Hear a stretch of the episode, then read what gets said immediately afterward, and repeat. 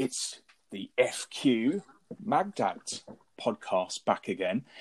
We have to apologise for avoiding last week. We didn't avoid it, we just missed it, unfortunately. And it's due to a very, very sad occurrence. Damien, who is the publisher of FQ magazine, it's been around for, well, nearly 20 years. I'm the editor, Tim Barnes Clay.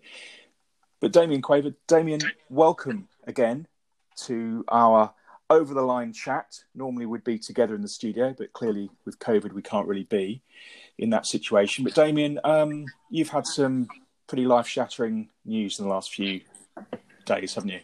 Yeah, so sad to say my father passed last Sunday, and we buried him last Friday, should I say. And he was based in another country. So to all those families out there that have been in the same situation because of COVID and couldn't attend funerals, I definitely know what that feels like. And I suppose to some degree, this is probably why subconsciously I set up FQ, because of my experience as a son and reflecting on my childhood, that FQ really came around. So I feel that this could be a bit of a tribute to my dad, who was 77, soon to be 78 at the end of this year, and went very unexpectedly. So so this is quite an apt podcast talking about our dads, and we both wanted to talk about our dads and what our dads and fathers really mean to us, emotionally, nurturing, all those things that make us, I suppose, what we are today. It's absolutely so difficult and very raw for you, but great that we can talk about this. Your dad was 77, about to be 78. My dad is 77, about to be 78. So you and I are both there, and let's face it,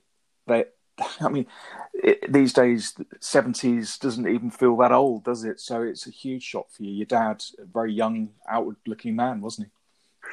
Yes, he was young, he was sprightly, he looked fantastic. He looked like a 50-year-old man. And we kind of thought he would outlive a lot of us, but it goes to show life is fragile. You're never, ever going to get any notice, really, when someone's going to pass.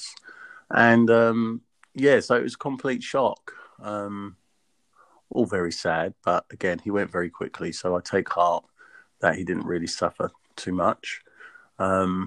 So where do we go from here now? I suppose the grieving process started some time ago, and it's now how the next months or years play out. It's something that I haven't gone through yet with my own dad, but I've been very near, if you can say that. A couple of years ago, I got a call to say that my dad was being resuscitated. It's not the sort of call you expect when you're taking your daughter to gymnastics. And I live 100 miles away, which granted is closer than, your dad being in another country, but still it made sort of very little difference in the sense that, the panic. It brings it all to life. Yeah. It brings it all to life because all you want to really do is sort of hold their hand and make sure they're comforted and they're not lonely. They're not in pain. And kind of, I suppose it feels like you take on the parent role because they almost become childlike. And you become very protective, and it's a very strange and emotional feeling that's really quite unexplainable.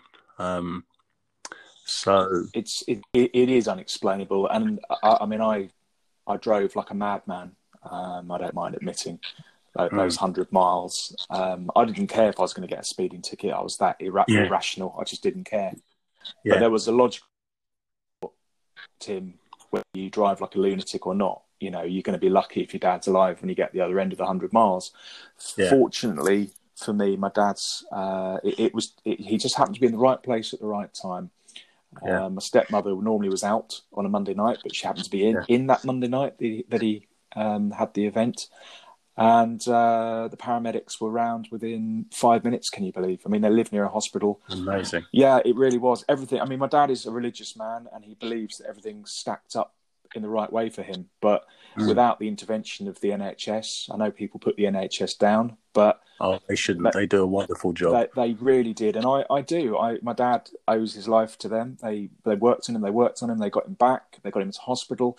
He's now fitted with a defibrillator, but he knows in many ways that, you know, this defibrillator, he says, really is the thing that keeps him going. And we sort of joke about those of us that are old enough to remember the $6 Million Man, you know, Steve Austin, we have the technology to rebuild him. You know, he laughs about that, you know. But, you know, going back to your dad though, Damien, I mean, you know, this is seismic. It's something that won't have sunk in for you really. But Father's Quarterly, you know, it's not only your legacy, but this is also your dad's legacy now. Yeah. I mean, you know, my dad, I always said he was a good dad, but he was a great grandfather, and that shouldn't be forgotten. And I hope anyone out there, you know, I've always said being a parent is one of the most difficult jobs. We're challenged with the emotional trauma from our children, growing up with all of the variety of influences from friends and social media, stuff we've talked about before, emotions that we pass on from our families and what we've grown up with, mothers and fathers and grandparents, and we carry those things and we try and resolve them. And at the same time, all we want is the best for our children. And he always wanted the best for all of his children and grandchildren. And from that point, he was a wonderful dad and a wonderful grandfather. But we are still all learning as a father, as a dad, every day in which to become a more or a better father, and anything we can do to make life easier for our partners and for our children. And it's not always easy. We're forever on a learning curve. It doesn't matter how old you get, you're forever on a learning curve. It's difficult when somebody dies, because suddenly you start talking about people in the past tense, and it feels wrong to do that. Because let's talk about your dad. What was your dad's name, Damien? His name was Mervyn, and he was always a very happy guy. I don't think he could complete a sentence without laughing or giggling. So, and I've managed to speak to an awful lot of people that I've never spoken to before whilst organising his funeral, who have just said the most wonderful things about him and how much he impacted their life and how happy he was. And it, you know, it's left an indelible mark on me now, and I'm going to try and lead my life a lot happier and not take things so seriously. And it's a lesson to all of us when they say live your life like it's your last. There's a reason for it. We take that sentence very lightly, but there's a reason for it. You just never know when you're going to be snatched or someone else is going to be snatched. All those moments, and those people listening to this podcast, if you've got an opportunity to turn around and tell your mum or your dad, your grandparents, your children, your son, your daughter and niece that you love them and you're thinking it, but you're just not telling them, the time is to do it now. And the reason being is that when they've gone, you just don't have that chance. I mean, my dad knew that we loved him. He knew that his grandchildren loved him. And every day he made the phone call, he'd finish off every call with, I love you, or we'd tell him the same.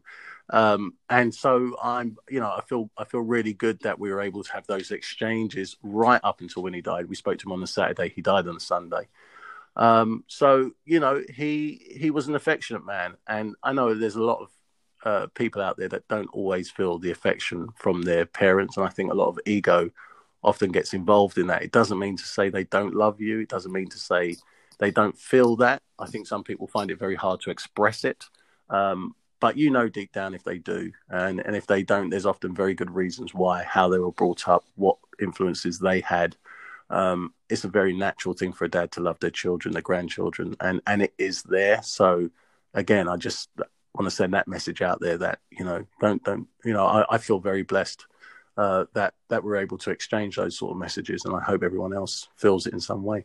No, you know, amen to that. It's something that I feel that I need to do every night. I need to tell my children that I love them. I want to say goodnight to them, even if it's over the phone, if I'm not here. I think that what's so annoying about life is that we all get caught up in our own little irritations, don't we, and the annoyances, and we're busy, and I'm sure every generation said they're busy, but we are, aren't we, with you know, constantly being at the beck and call of everyone, trying to people please. And I think that you've got to get to a point where you can't please everybody, and there are so many regrets that we all end up having. I mean, the things we should have said, the things we wished we'd said, the way we wished we'd handle other things, but actually it's life, isn't it? We live life. And yes, you know, the reflections that you have now with your dad, and indeed many people listening to this will look back and wish they'd said things and wish they hadn't said things. But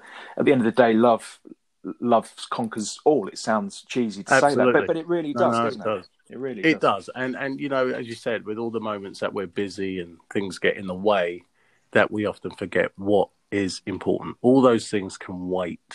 None of it. Any problem out there, we always say we've got to deal with it now. And it's always best to deal with certain issues straight away because they build up.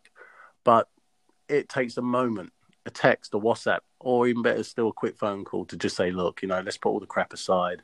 I love you. It really doesn't mean anything. My dad's now left this mortal coil with nothing. Yeah, everything he had is left here. All of it means nothing. You know, property, possessions, they mean nothing. He's gone. And none of those things are important to us now, you know. And that's the other lesson, is that really we dash around doing this and that and worried about this and paying bills and doing. Actually, it'll all be there tomorrow. So you can make that call. You can forget all your gripes. You can forget all the egos. You can forget the fact of, yeah, you might win that argument. It means nothing. When they're gone, they're gone. And for those of us that might believe in something else, there are so many faiths, clearly. But it's, I mean, do you feel your dad's presence still? Do you feel?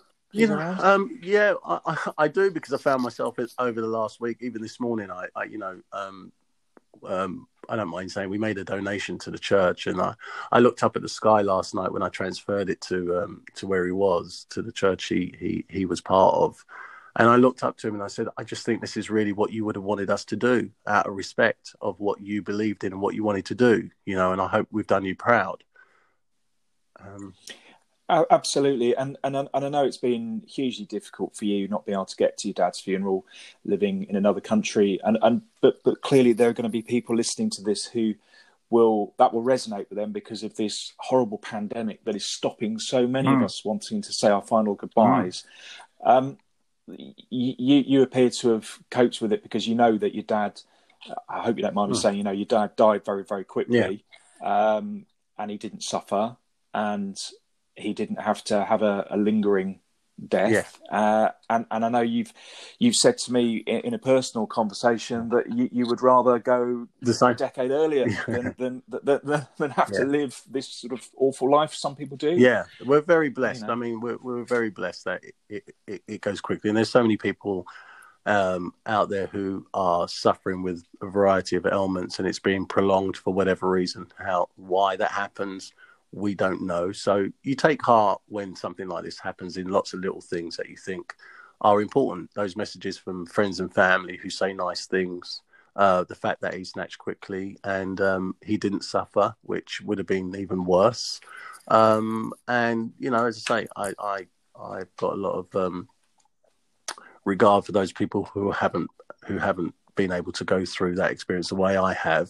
All still, you know, very sad, but you know, hopefully we'll do what so many other people say, which is to just celebrate his life and not mourn from a depressing point of view, but celebrate the person he was, and that will mean a lot.